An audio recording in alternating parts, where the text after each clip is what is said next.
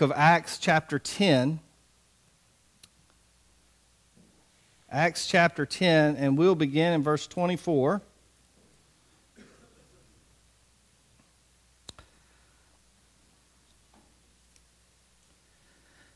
as you're turning there, I want to remind you we're kind of in the middle of a, of a two part series, a three part series. We're in the second part of it. Uh, on this guy, um, named Cornelius and the interaction between the Apostle Peter and Cornelius.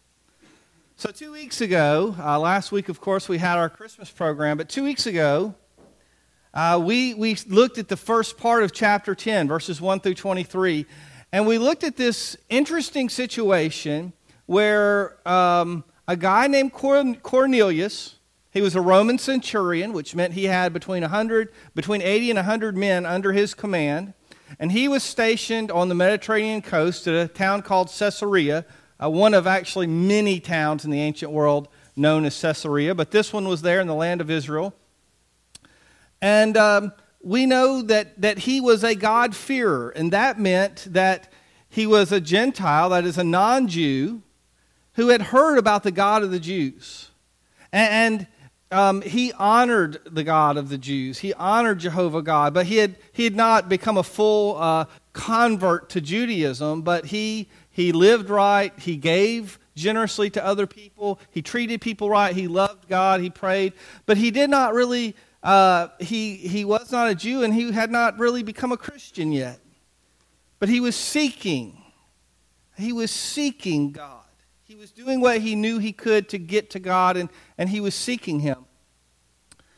And so one day, um, an angel appears to Cornelius and tells him, You need to send for a man named Simon Peter, and he's staying down the coast in the city of Joppa uh, at Simon the tanner's house. And so he's kind of frightened, he's kind of overwhelmed by this, but but he receives the message and he sends three of his best men to go down and to visit Simon Peter. Well, at that time, as they were going down the next day and about to get there, Simon Peter was on the rooftop of the house he was staying in. The Bible says he was hungry, a lunch was being prepared, and uh, he fell into a trance. And he saw this vision of a sheet coming down from heaven, held by the four corners. And in that sheet were all sorts of different creatures and animals. And, he heard a voice saying, Peter, take, kill, and eat. And Peter was mystified uh, why God would tell him this. Because not only were there clean animals by the Jewish definition of what was clean and could be eaten, there were other animals that were not appropriate. And he says, Lord, I can't do this. I, have never eaten anything against the dietary laws. And God speaks to him and says, Do not call unclean that what I have, which I have made clean. And the vision is repeated to him three times, and, and then it goes back up into heaven. And about this time, he comes out of the trance and he's thinking, Wow, I, I've never had anything like this happen before. What's going on here? And the Bible says the Holy Spirit speaks to him and says, There are men who have come from a man named Cornelius, and you need to welcome them in, and you need to go with them as they ask you to go. So just as he hears that word, these men arrive, they call at the gate, they say, We're looking for Simon Peter. Is he here? And he welcomes them in. They stay the night, and the next day they head up the coast, a day's journey to, be, to meet at the house of Cornelius. And that's where we come uh, to our passage today. And I want to ask if you would please stand with me. Acts chapter 10, verses 24 to 48. They arrived in Caesarea the following day. Cornelius was waiting for them and had called together his relatives and close friends. As Peter entered into his home, Cornelius fell at his feet and worshiped him. But Peter pulled him up and said, Stand up. I'm a human being just like you. And so they talked together and they and went inside where there were many others assembled. And Peter told them, You know it is against our laws for a Jewish man to enter a Gentile home like this or to associate with you. But God has shown me that I should no longer think of anyone as impure or unclean. So I came without objection as soon as I was sent for. Now tell me why you sent for me. And Cornelius replied, Four days ago I was praying in my house about this same time, three o'clock in the afternoon. Suddenly a man in dazzling clothes was standing in front of me, and he told me, Cornelius, your prayer has been heard, and your gifts to the poor have been noticed by God. Now send messengers to Joppa and summon a man named Simon Peter. He is staying in the home of Simon, a tanner who lives near the seashore. So I sent for you at once, and it was good of you to come. Now we are all here, waiting before God to hear the message the Lord has given you. Then Peter replied, I see very clearly that God accepts no favoritism. In every nation, he accepts those who fear him and do what is right. This is the message of the good news for the people of Israel. There is peace with God through Jesus Christ, who is Lord of all. You know what happened throughout Judea, beginning in Galilee, after John began preaching his message of baptism? And you know that God appointed Jesus of Nazareth with the Holy Spirit and with power then Jesus went around doing good and healing all who were oppressed by the devil, for God was with him. And we apostles are witnesses of what he did throughout Judea and in Jerusalem. They put him, on, they put him to death by hanging him on a cross. But God raised him to life on the third day. Then God allowed him to appear, not to the general public, but to us whom God had chosen in advance to be his witnesses. And we were those with whom he ate and drank with him after he rose from the dead. And he ordered us to preach everywhere and to testify that Jesus is the one appointed by God to be the judge of all, the living and the dead. He is the one whom all the prophets testified about, saying that everyone who believes in him will have their sins forgiven through his name. Even as Peter was saying these things, the Holy Spirit fell upon all who were listening to the message. The Jewish believers came with Peter, who had come with Peter, were amazed that the gift of the Holy Spirit had been poured out on the Gentiles too. For they heard them speaking in other tongues and praising God. And then Peter asked, Can anyone object to their being baptized now that they have received the Holy Spirit just as we did? So he gave him orders for them to be baptized in the name of Jesus Christ. Afterward, Cornelius asked him to stay with them for several days. Let's pray. Father, we thank you for this uh, beautiful story in Scripture, and we pray that you would teach us uh, from this message what we need to have in our hearts and minds about sharing the good news of Jesus Christ with others. And Lord, we pray and we ask all these things in Jesus' name. Amen. You may be seated.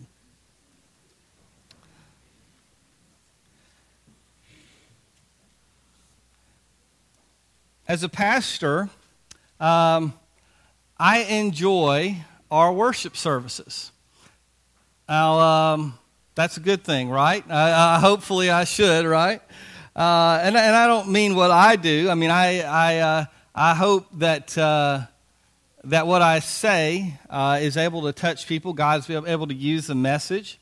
Uh, but I've been studying this passage by the time I get here in the pulpit, and, and, and I've already gotten a lot of blessing from the Lord uh, speaking to me through it. But I, I love the different parts, uh, whether it be the announcements or, or the music or candle lighting or offering taking, whatever.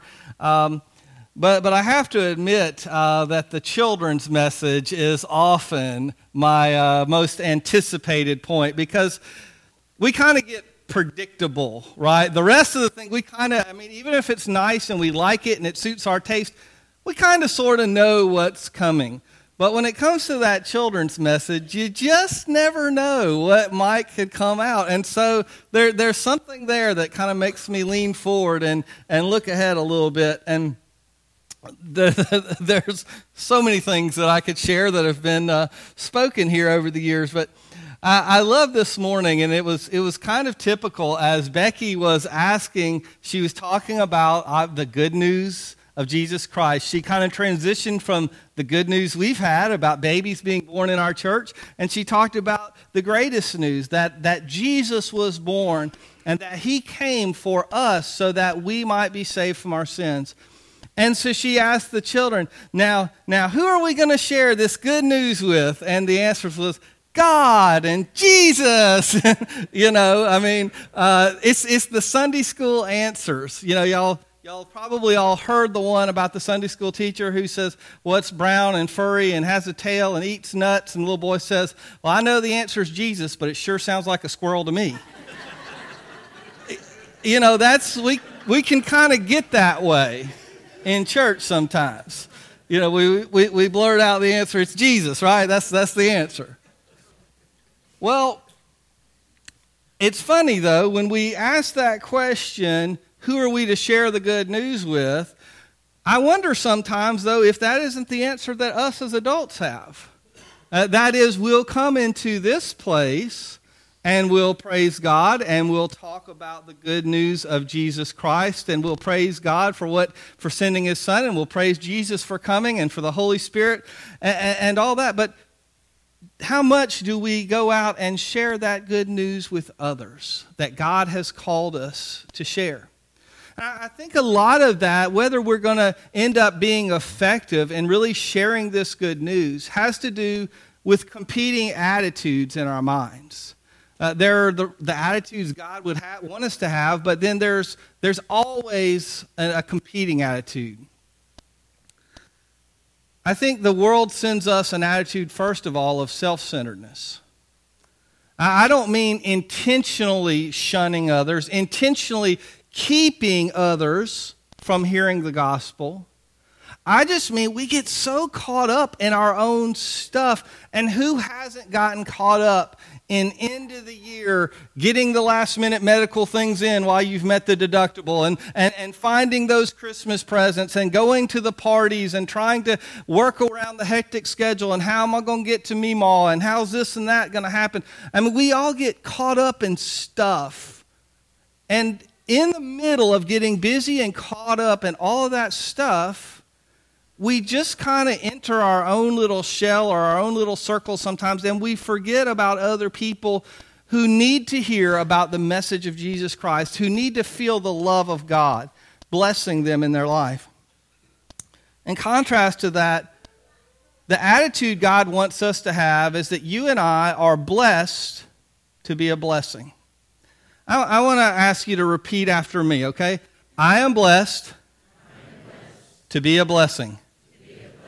All right. Do you believe that? I hope so. But it's easy to get into a mindset that I'm blessed just because I'm kind of awesome and God likes to bless me, and so I'm good with that. Nobody comes out and says that, right? But but by the way that we live our lives and by the way that we act, sometimes we can kind of have that mentality.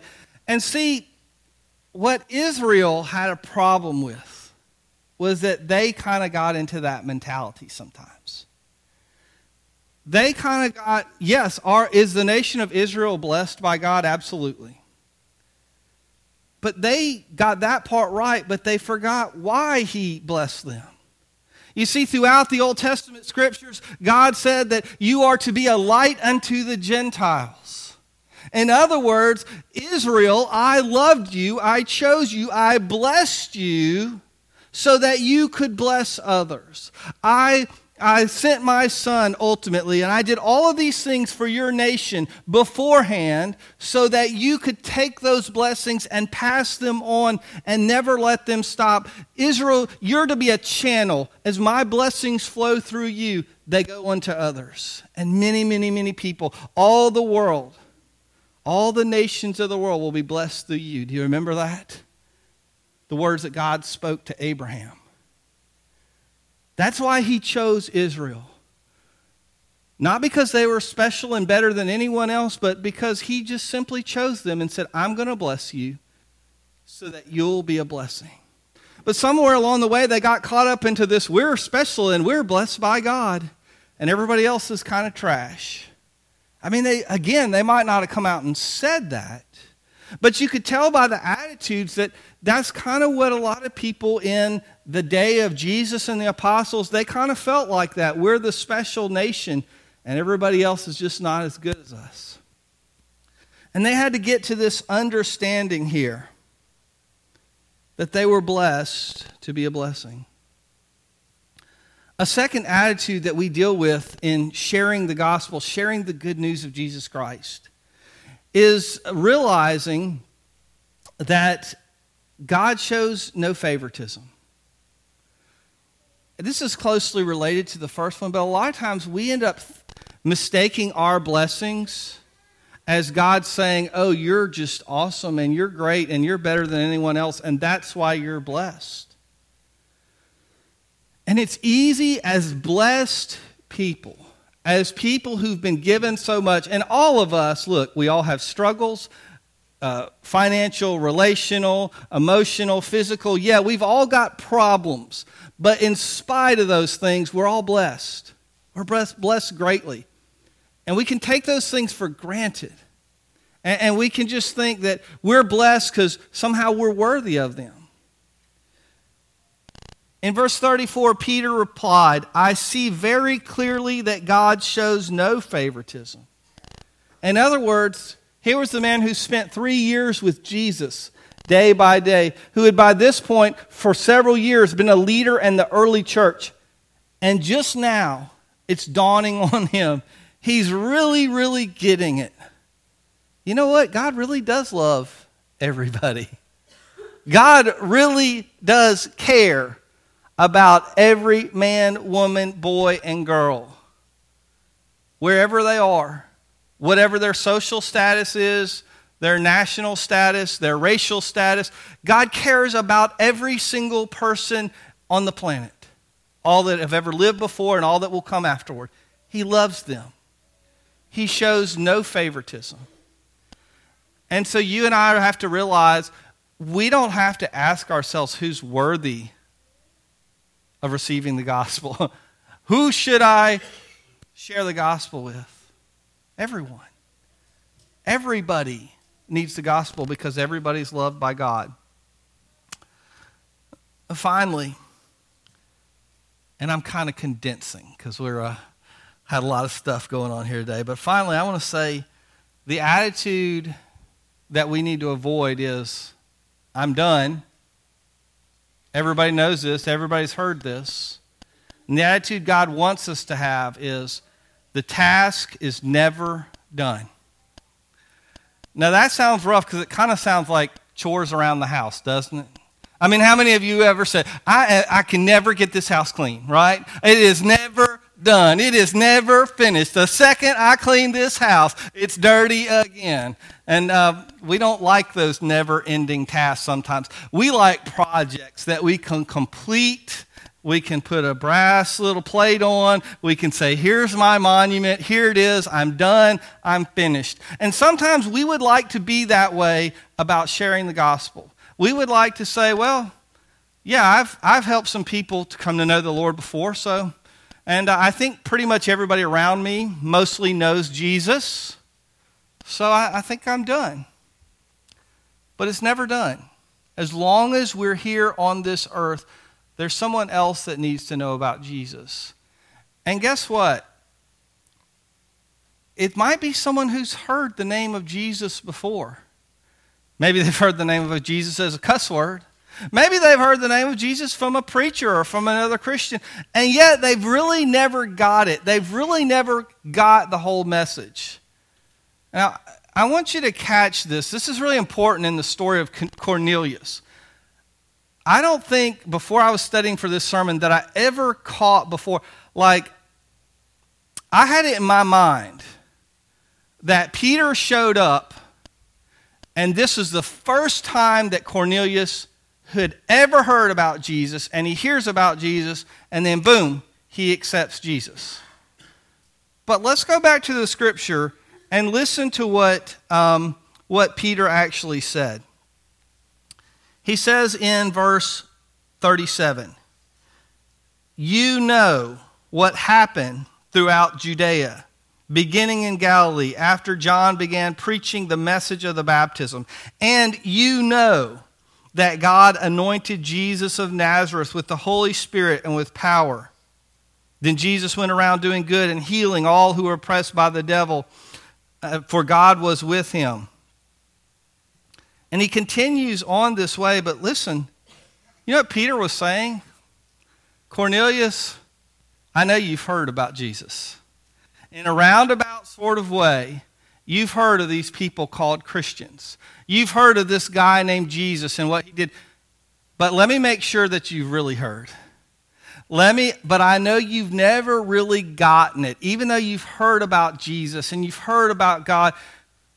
But I want you to make sure you understand. And Peter very simply lays it out. He didn't say, I know you've heard, so I don't know why God's, I mean, hey, we're in Judea, we're in the nation of Israel. Everybody's heard about Jesus. I don't know why I'm here. He says, You've heard. Now let me tell you again. Let me make sure that you understand. God wants you to hear this. We take for granted so many times. We say, Yeah, let's pray for the missionaries to places far away that haven't heard about Jesus. And we forget that under the shadow of the steeple, that we forget that next door to us, in front of us, behind us, in our schools, in our communities, there are people who've heard of Jesus, but they don't know Jesus. The message of the good news of Jesus Christ has never sunk into their lives. They've never understood Jesus, you died for me. You took the penalty for my sins so that I could now have peace with God. And there's people who've heard the name of Jesus, but they don't know him. And they need to hear about him one more time. One more time. They need to hear so that they can really get it and they can place their faith in Jesus Christ. You and I are blessed to be a blessing. Sometimes we bless people unintentionally, right? Someone will say to you, Wow, your, your presence meant a lot. Or, what you said to me really touched me. And you're like, Wow. I mean, I didn't intend to bless Philip this morning. But when he heard Tyler making fun of my sweater, boy, he had the best belly laugh he'd had in years. You guys should have heard it. It was great, right? Well, those, those unintentional blessings are nice. But we need to be intentional. We need to look to say, how can we bless other people? How can we love on them? Share our lives with them so that we may share the gospel with them. You're blessed. Will you now be a blessing to others? Pray with me.